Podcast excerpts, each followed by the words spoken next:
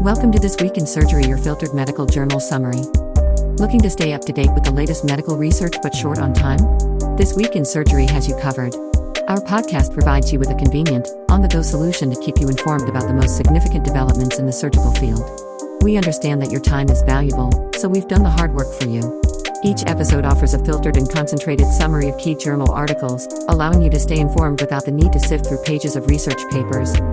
With This Week in Surgery, listening is faster than reading, and you can consume valuable medical knowledge while commuting, exercising, or during your daily routine, including in the operating room. This week in surgery, we will be discussing recently published articles.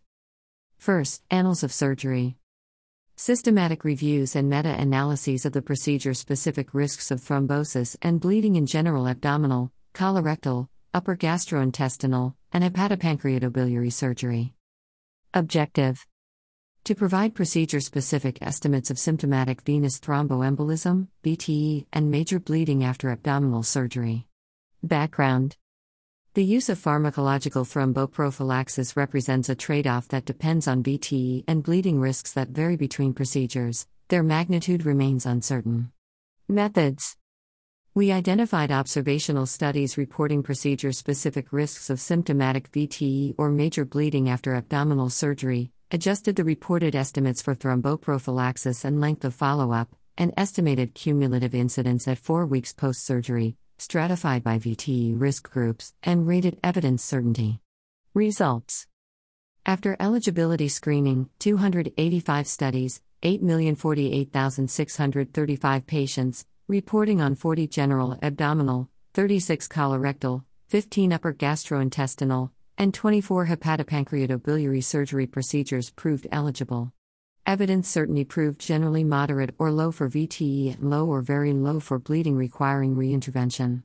The risk of VTE varied substantially among procedures, in general abdominal surgery from a median of less than 0.1% in laparoscopic cholecystectomy to a median of 3.7% in open small bowel resection, in colorectal from 0.3% in minimally invasive sigmoid colectomy to 10.0% in emergency open total proctocolectomy, and in upper gastrointestinal slash hepatopancreatobiliary from 0.2% in laparoscopic sleeve gastrectomy to 6.8% in open distal pancreatectomy for cancer.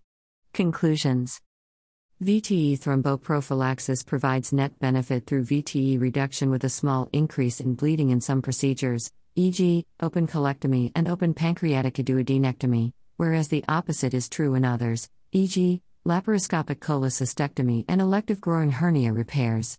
In many procedures, thromboembolism and bleeding risks are similar, and decisions depend on individual risk prediction and values and preferences regarding VTE and bleeding.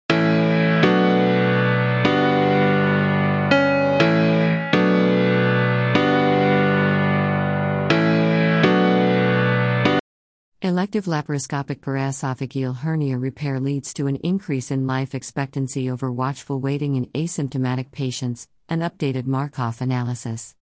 Objective The aim of this study was to perform an updated Markov analysis to determine the optimal management strategy for patients with an asymptomatic paraesophageal hernia, PEH, elective laparoscopic hernia repair, ELHR, versus watchful waiting, WW. Background Currently, it is recommended that patients with an asymptomatic PEH not undergo repair based on a 20 year old Markov analysis. The current recommendation might lead to preventable hospitalizations for acute PEH related complications and compromised survival. Methods A Markov model with updated variables was used to compare life years, LYs, gained with ELHR versus WW in patients with a PEH. One way sensitivity analyses evaluated the robustness of the analysis to alternative data inputs, while probabilistic sensitivity analysis quantified the level of confidence in the results in relation to the uncertainty across all model inputs. Results At age 40 to 90, ELHR led to greater life expectancy than WW, particularly in women. The gain in LYs, 2.6, was greatest in a 40 year old woman and diminished with increasing age.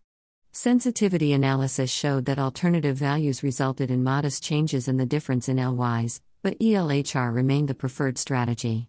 Probabilistic analysis showed that ELHR was the preferred strategy in 100% of 10,000 simulations for age 65, 98% for age 80, 90% for age 85, and 59% of simulations in 90 year old women. Conclusions This updated analysis showed that ELHR leads to an increase in LYs over WW in healthy patients aged 40 to 90 years with an asymptomatic PEH. In this new paradigm, all patients with a PEH, regardless of symptoms, should be referred for the consideration of elective repair to maximize their life expectancy.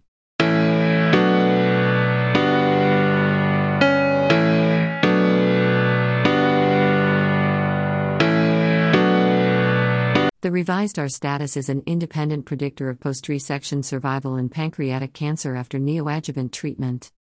Objective To investigate the oncological outcomes of patients with pancreatic ductal adenocarcinoma, PDAC, who had an R0 or R1 resection based on the revised R status, 1 mm, after neoadjuvant therapy, NAT.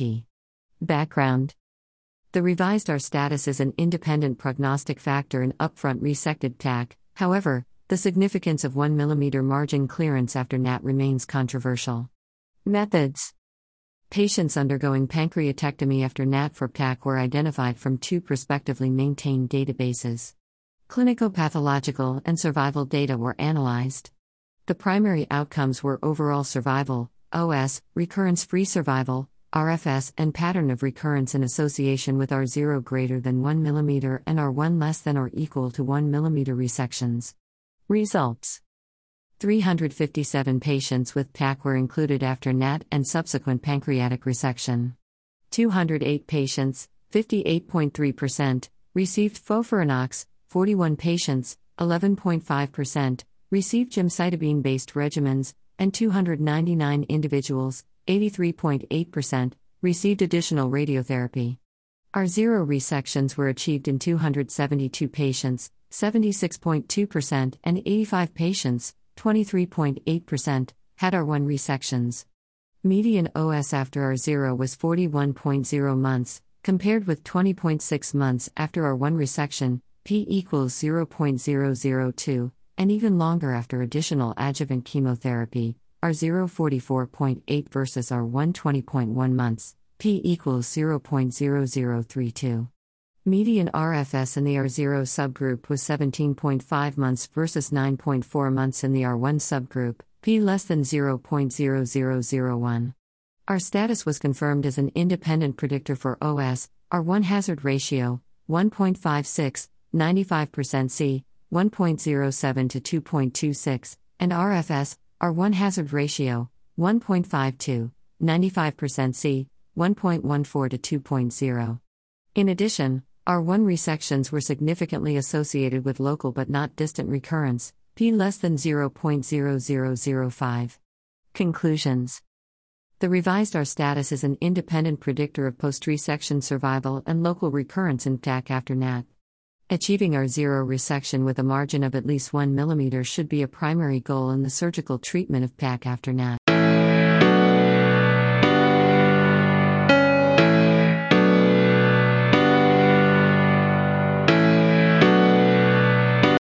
Nationwide use and outcome of minimally invasive distal pancreatectomy in ideal stage 4 following a training program and randomized trial.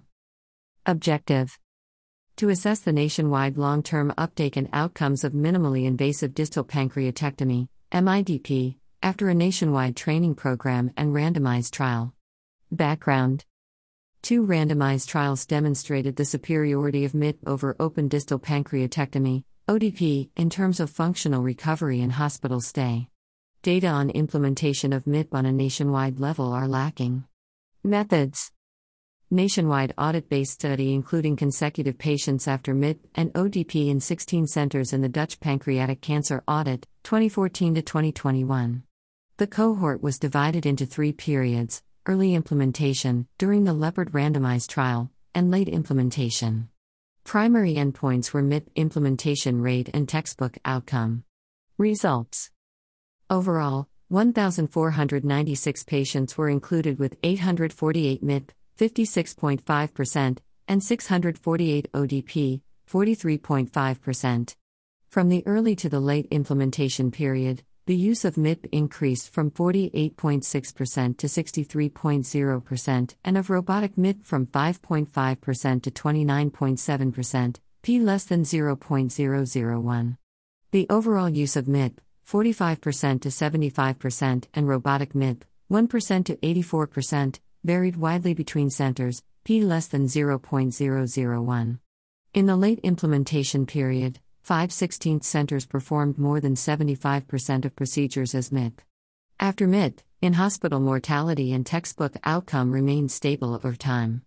In the late implementation period, ODP was more often performed in ASA score 3 4, 24.9% versus 35.7%, p equals 0.001, pancreatic cancer, 24.2% versus 45.9%, p less than 0.001, vascular involvement, 4.6% versus 21.9%, p less than 0.001, and multivisceral involvement, 10.5% versus 25.3%, p less than 0.001.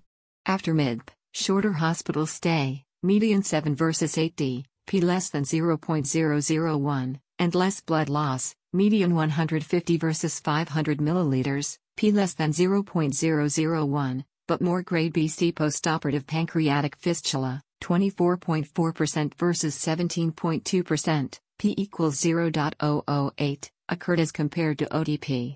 Conclusion a sustained nationwide implementation of MIP after a successful training program and randomized trial was obtained with satisfactory outcomes. Future studies should assess the considerable variation in the use of MIP between centers and, especially, robotic MIP.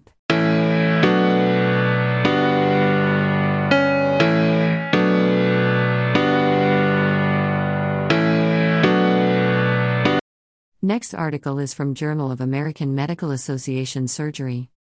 Implementation of best practices in pancreatic cancer care in the Netherlands. Importance implementation of new cancer treatment strategies as recommended by evidence based guidelines is often slow and suboptimal. Objective to improve the implementation of guideline based best practices in the Netherlands in pancreatic cancer care and assess the impact on survival. Design, setting, and participants This multi center, Step wedge cluster randomized trial compared enhanced implementation of best practices with usual care in consecutive patients with all stages of pancreatic cancer. It took place from May 22, 2018 through July 9, 2020. Data were analyzed from April 1, 2022 through February 1, 2023. It included all patients in the Netherlands with pathologically or clinically diagnosed pancreatic ductal adenocarcinoma. This study reports one year follow up, or shorter in case of deceased patients. Intervention The five best practices included optimal use of perioperative chemotherapy, palliative chemotherapy, pancreatic enzyme replacement therapy, PERT, referral to a dietitian, and use of metal stents in patients with biliary obstruction. A six week implementation period was completed, in a randomized order, in all 17 Dutch networks for pancreatic cancer care. Main outcomes and measures The primary outcome was one year survival. Secondary outcomes included adherence to best practices and quality of life, European Organization for Research and Treatment of Cancer, EORTC, Global Health Score. Results overall 5,887 patients with pancreatic cancer, median age 72.0, IQR 64.0 to 79.0, years 50% female, were enrolled. 2,641 before and 2,939 after implementation of best practices, 307 during wash in period. One year survival was 24% versus 23%, hazard ratio 0.98, 95% C, 0.88 to 1.08.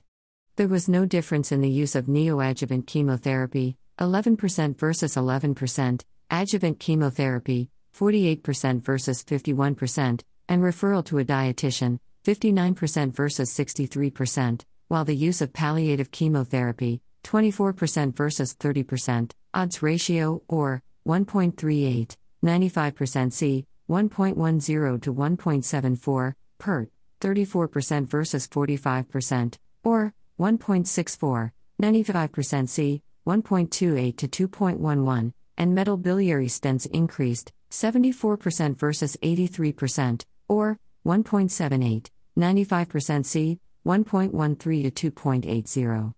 The EORTC Global Health score did not improve, area under the curve, 43.9 versus 42.8, median difference, minus 1.09, 95% C, minus 3.05 to 0.94. Conclusions and relevance in this randomized clinical trial implementation of five best practices in pancreatic cancer care did not improve one year survival and quality of life. The finding that most patients received no tumor directed treatment paired with the poor survival highlights the need for more personalized treatment options.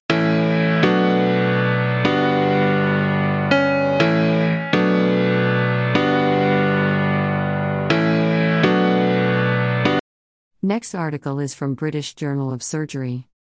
Prevention of incisional hernia with retrorectus synthetic mesh versus biological mesh following loop ileostomy closure, Pre-loop trial background. The rate of incisional hernia after closure of a temporary loop ileostomy is significant. Synthetic meshes are still commonly avoided in contaminated wounds. The pre-loop trial was a multi-center RCT designed to evaluate the benefits of synthetic mesh in incisional hernia prevention and its safety for use in a contaminated surgical site compared with biological mesh. Methods Study patients who underwent closure of a loop ileostomy after anterior resection for rectal cancer were assigned to receive either retrorectus synthetic or biological mesh to prevent incisional hernia. The primary outcomes were surgical site infections within 30 days and clinical or radiological incisional hernia incidence at 10 months. Secondary outcomes were reoperation rate, operating time, duration of hospital stay, other complications within 30 days of surgery, 5 year quality of life measured by RAND 36, and incisional hernia incidence within 5 years of follow up. Results Between November 2018 and September 2021, 102 patients were randomized, of whom 97 received the intended allocation. At 10 month follow up, 90 patients had undergone clinical evaluation and 88 radiological evaluation. One patient in each group, 2%, had a clinical diagnosis of incisional hernia, p equals 0.950, and one further patient in each group had a CT confirmed incisional hernia, p equals 0.949. The number of other complications, reoperation rate, operating time, and duration of hospital stay did not differ between the study groups. Conclusion Synthetic mesh appeared comparable to biological mesh in efficacy and safety for incisional hernia prevention at the time of loop ileostomy closure.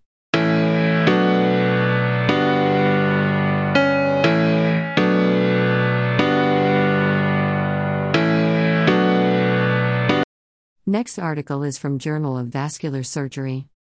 Effective narrow paravisceral aorta on target vessel instability after fenestrated and branched endovascular aortic repair. Objective To investigate the effect of narrow paravisceral aorta, NPA, on target vessel instability, TVI, after fenestrated branched endovascular aortic repair. Methods We conducted a single center retrospective study, 2014 to 2023, of patients treated by fenestrated branched endovascular aortic repair for thoracoabdominal aortic aneurysms, TAAA, or pararenal aortic aneurysms. Results. There were 142 patients with DRA slash pararenal aortic aneurysm, n equals 85, 59%, and extent 4, n equals 24, 17%, or extent I3, n equals 33, 23%, ta, with 513 target arteries successfully incorporated through a fenestration, n equals 294, 57%, or directional branch, n equals 219, 43%. A NPA was present in 95 patients, 70%, 73, 86%, treated by fenestrated endovascular aortic repair, FEVAR, and 22, 39%, by branched endovascular aortic repair, BEVAR. The overall 30 day mortality was 2% and technical success was 99%, without differences between NPA and non NPA, p equals 0.99.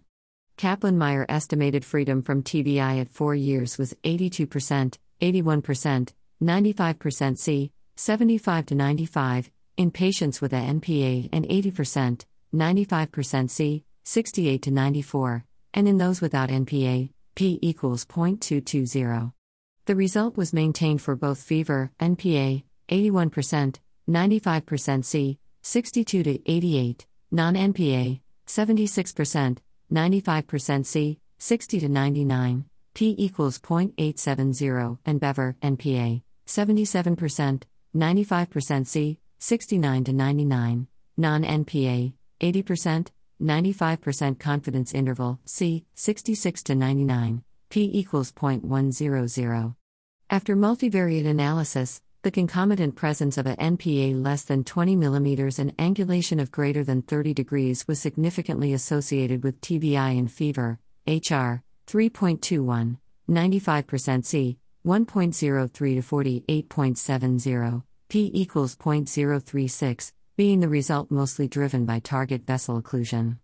In BEVAR, a NPA diameter of less than 25 mm was not associated with TVI, HR, 2.02, 95% C, 0.59 to 5.23, p equals 0.948. After multivariate analysis, the use of outer branches in case of a NPA longitudinal extension of greater than 25 mm, hazard ratio, HR, 3.02, 95% C, 1.01 to 36.33, p equals 0.040, and NPA severe calcification, HR, 1.70, 95% C, 1.00 to 22.42, p equals 0.048, were associated with a higher chance for TVI. Conclusions FEVAR and BEVAR are both feasible in cases of NPA and provide satisfactory target vessels durability. The use of outer branches should be avoided in cases with an inner aortic diameter of less than 25 mm with a longitudinal extension of greater than 25 mm or moderate to severe NPA calcifications. In FEVAR, bridging stent patency may be negatively influenced by NPA of less than 20 mm in association with aortic angulation of greater than 30 degrees.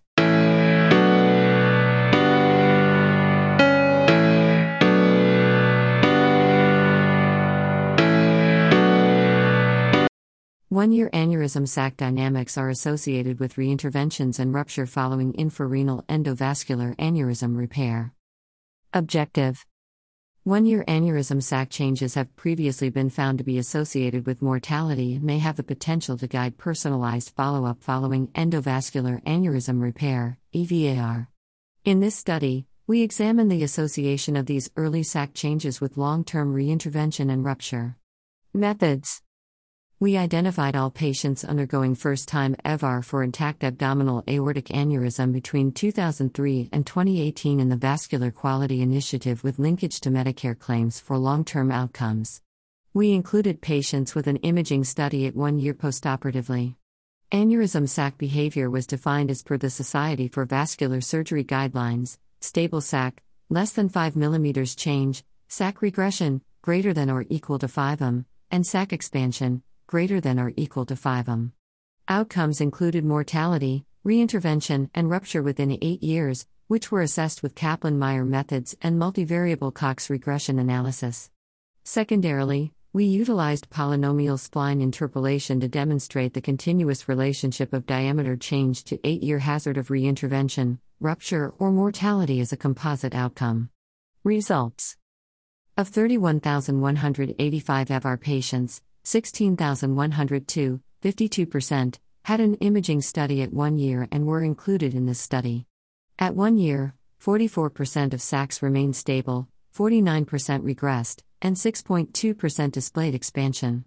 Following risk adjustment, compared with a stable sac at one year, sac regression was associated with lower 8 year mortality, 49% versus 53%, hazard ratio, HR, 0.92. 95% confidence interval, C, 0.85 to 0.99, P equals 0.036, reintervention rate, 8.9% versus 15%, HR, 0.58, 95% C, 0.50 to 0.68, P less than 0.001, and rupture rate, 2.0% versus 4.0%, HR, 0.45, 95% C, 0.29 to 0.69, p less than 0.001.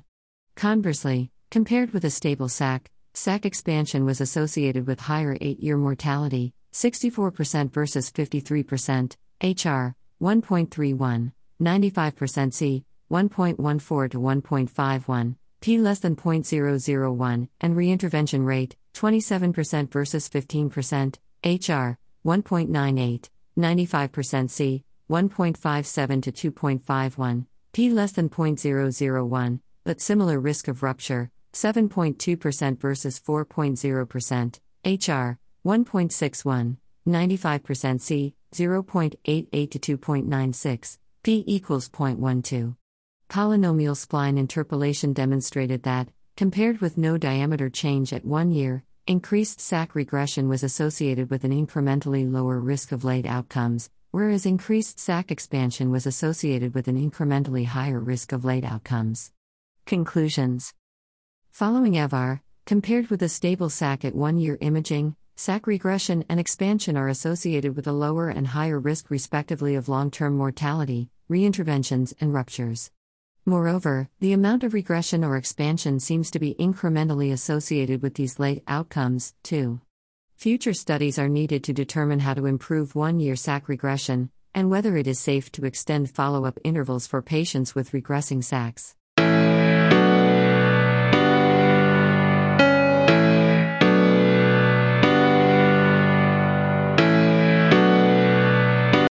Comparison of limb outcomes between bypass surgery and endovascular therapy in dialysis dependent and independent patients with chronic limb threatening ischemia.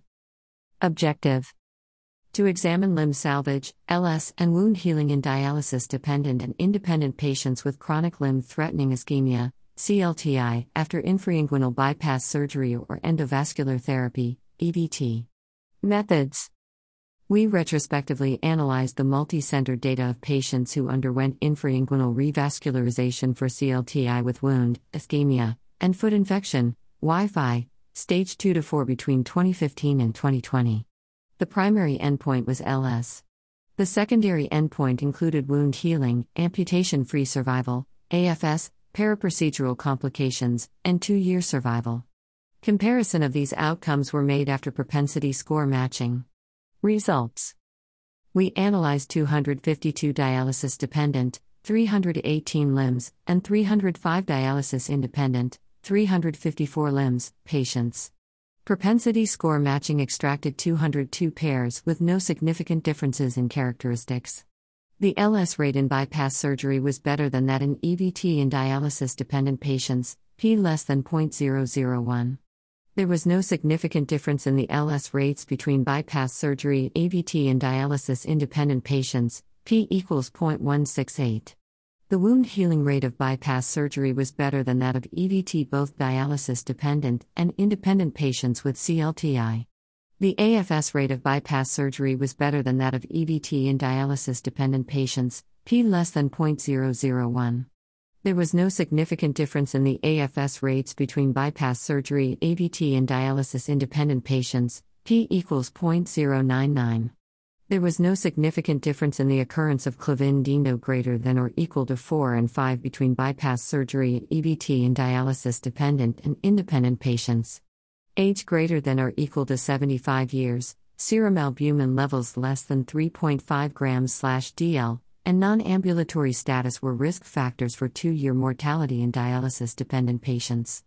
The two year survival rates in dialysis dependent patients with risk factors of 0, 1, 2, and 3 were 82.5%, 67.1%, 49.5%, and 10.2%, respectively, p less than 0.001. Conclusions For LS and wound healing, bypass surgery was preferred for revascularization in dialysis dependent patients with Wi Fi stage 2 to 4. Although dialysis dependency was one of the risk factors for two year mortality, dialysis dependent patients, who have 0 to 1 risk factors, may benefit from bypass surgery, as two year survival of greater than 50% is expected.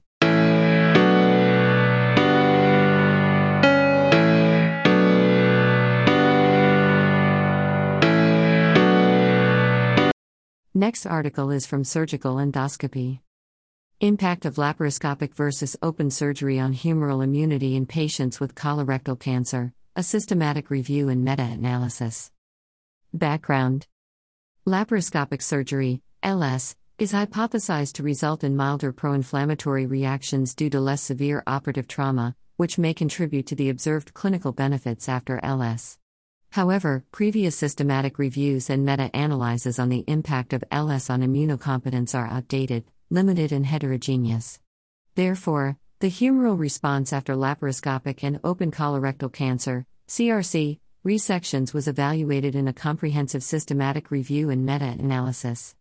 Methods included were randomized controlled trials, RCTs, measuring parameters of humoral immunity after LS compared to open surgery, OS, in adult patients with CRC of any stage. Medline, Embase, Web of Science, SCI Expanded, Cochrane Library, Google Scholar, ClinicalTrials.gov, and ICTRP, World Health Organization, were systematically searched. Risk of bias, ROB, was assessed using the Cochrane ROB2 tool. Weighted inverse variance meta analysis of mean differences was performed for C reactive protein, CRP, interleukin, IL 6, IL 8, tumor necrosis factor, TNF, alpha and vascular endothelial growth factor, VEGF, using the random effects method. Methods were prospectively registered in Prospero, CRD 420212644324. Results 20 RCTs with 1,131 participants were included. Narrative synthesis and meta analysis up to eight days after surgery was performed. Quantitative synthesis found concentrations to be significantly lower after LS at 0 to 2 hours after surgery, IL 8, at 3 to 9 hours, CRP, IL 6, IL 8, TNF alpha, and at postoperative day 1, CRP, IL 6, IL 8, VEGF. At 3 to 9 hours, IL 6 was notably lower in the LS group by 86.71 pg/ml, mean difference, MD, minus 86.71 pg ml, minus 125.05, minus 48.37, p less than 0.00001. Combined narratively, 13 studies reported significantly lower concentrations of considered parameters in LS patients, whereas only one study reported lower inflammatory markers, for CRP and IL 6, after OS. Conclusion the increase in postoperative concentrations of several pro inflammatory parameters was significantly less pronounced after LS than after OS in this meta analysis. Overall, the summarized evidence reinforces the view of a lower induction of inflammation due to LS.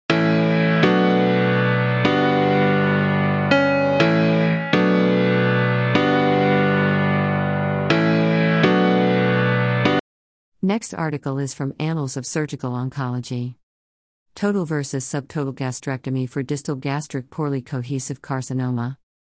Background Gastric poorly cohesive carcinoma, PCC, in advanced stages has a poor prognosis. Total gastrectomy, TG, remains the common treatment for distal gastric PCC, but subtotal gastrectomy, SG, may improve quality of life without compromising outcomes. Currently, no clear recommendation on the best surgical strategy for distal PCC is available. This study aimed to compare overall survival, OS, and disease free survival, DFS, at five years for patients with antropyloric PCC treated by total versus subtotal gastrectomy. Methods a large retrospective European multicenter cohort study analyzed 2,131 patients treated for gastric cancer between 2007 and 2017 by members of the French Association of Surgery, AFC. The study compared a group of patients who underwent TG with a group who underwent SG for antropyloric PCC. The primary outcomes were 5 year OS and DFS.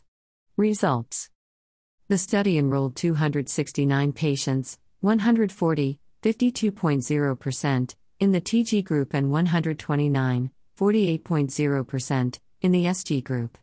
The baseline characteristics and PTNM stage were similar between the two groups. According to Dindo Clavien classification, the patients treated with TG had more postoperative complications than the patients treated with SG, P less than 0.001, grades Idaphia, 77.1% versus 59.5%, and grades 5 to Eve, 14.4% versus 9.0%. No difference in 5 year OS was observed between TG, 53.8%, 95% confidence interval, C, 43.2 to 63.3%, and SG, 53.0%, 95% C, 41.4 to 63.3%, hazard ratio, HR, 0.94, 95% C, 0.68 to 1.29. The same was observed for 5 year DFS, TG, 46.0%, 95% C, 35.9 to 55.5%, versus SG, 45.3%, 95% C, 34.3 to 55.6%, HR, 0.97, 95% C, 0.70 to 1.34. Conclusions At 5 years, SG was not associated with worse OS and DFS than TG for distal PCC. Surgical morbidity was higher after TG. Subtotal gastrectomy is a valuable option for distal PCC gastric cancer.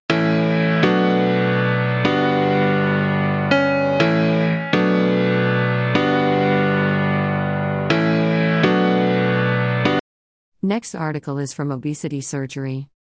Banded versus non banded sleeve gastrectomy, five year results of a three year randomized controlled trial. Purpose Banded sleeve gastrectomy, BSG, has been shown to enable better weight loss than non banded sleeve gastrectomy, SG, in retrospective analyses. These findings were supported by two randomized controlled trials, RCT. However, to date, midterm prospective data is not available. Materials and methods. We invited all 94 patients of an RCT comparing banded to non banded sleeve gastrectomy at three years, DRKS 00007729 for a five year follow up visit. 82 patients, BSGN equals 42, SGN equals 40, came for evaluation. Outcome measures were identical with the RCT to allow longitudinal comparison. Data analysis was descriptive and focused on biometric data, development of comorbidities, midterm complications, quality of life, and type of body contouring surgery BCS. Results the per protocol analysis revealed a treatment difference of 9%, C minus 1.5 to 19.6, excess weight loss, EWL. Total weight loss, TWL, was 27.4%, C 23.5 to 31.3, after SG and 31.6%, C 27.3 to 35.5, after BSG.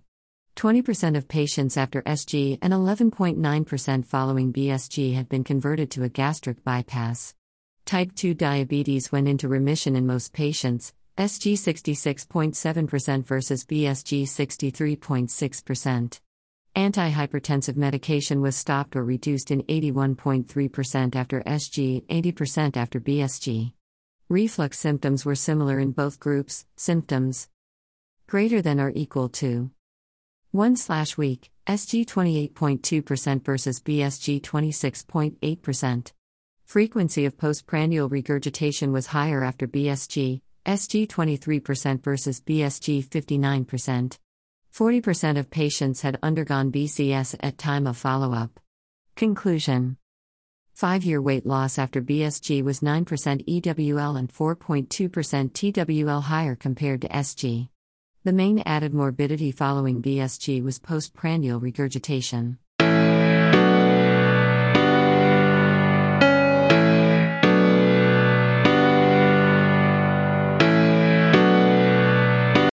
Next article is from Journal of the American College of Surgeons. Bookbinding technique in totally laparoscopic distal gastrectomy with Billroth eye reconstruction, clinical results and outcomes in 188 patients with gastric cancer. Background Laparoscopic gastrectomy is widely used as a curative treatment for gastric cancer. Although delta shaped anastomosis is commonly used for Billroth eye anastomosis after totally laparoscopic distal gastrectomy, TLDG, it has some drawbacks. The bookbinding technique, BBT, was developed as an alternative, and this study aimed to examine its short term results in 188 consecutive cases. Study design this retrospective study included patients who underwent BBT reconstruction after TLDG for gastric malignancy between 2011 and 2020. BBT is a technique for intracorporeal gastroduodenostomy, which is a triangular anastomosis with a linear stapler that does not require additional dissection or rotation of the duodenum. The short term outcomes of BBT reconstruction and postoperative endoscopic findings were analyzed. Results This study evaluated 188 patients who underwent TLDG and BBT reconstruction. Anastomotic stenosis and leakage occurred in 1.1% and half a percent of the patients, respectively. The median time to the first diet was 3.1 days, and the median postoperative hospital stay was 11.9 days. BBT anastomoses were performed by 19 surgeons and took an average of 32.8 minutes to complete, with completion times decreasing as the surgical team became more proficient. On endoscopy performed one year postoperatively, 5.2% had reflux esophagitis, grade A or higher, 67.8% had gastritis, grade 1 or higher, 37.4% had residual food, grade 1 or higher, and 37.4% had bowel reflux, grade 1. Conclusions BBT is a safe and feasible method for intracorporeal gastroduodenostomy and TLDG for patients with gastric malignancy and demonstrates good surgical outcomes.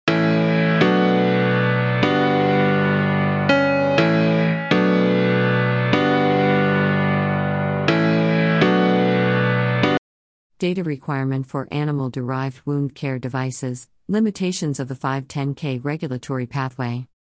Background Device classification and preclinical data requirements for animal derived wound care products were recently reviewed by the FDA. Given the possible performance differences for these products, we evaluated the FDA data requirements as well as the published literature for all animal derived wound care products ever cleared through the FDA. Study design the publicly available online database was queried for all animal derived wound products, pre market data requirements for each product were recorded. A PubMed search was conducted to determine the number of published clinical studies for each product, and manufacturer websites were accessed to obtain the price for each product. Results a total of 132 animal derived wound products have been cleared by the FDA since the Center for Devices and Radiological Health was established in 1976. Of these, 114 had a publicly available clearance statement online. Preclinical biocompatibility testing was performed in 85 products, 74.6%, and referenced in 10, 8.8%. Preclinical animal wound healing testing took place in 17, 14.9%. Only nine products, 7.9%, had clinical safety testing, and no products had clinical effectiveness data. We found no published peer reviewed clinical data for 97 products, 73%. Cost was infrequently available but ranged from $4.79 to $2,178 per unit. Conclusions Although the current pathway is appropriate for efficiently clearing new wound care products, Clinical effectiveness is not included in the regulatory review process. Wound care products are primarily evaluated by the FDA for safety and biocompatibility. Thus, any claims of clinical effectiveness require independent validation, which is often lacking.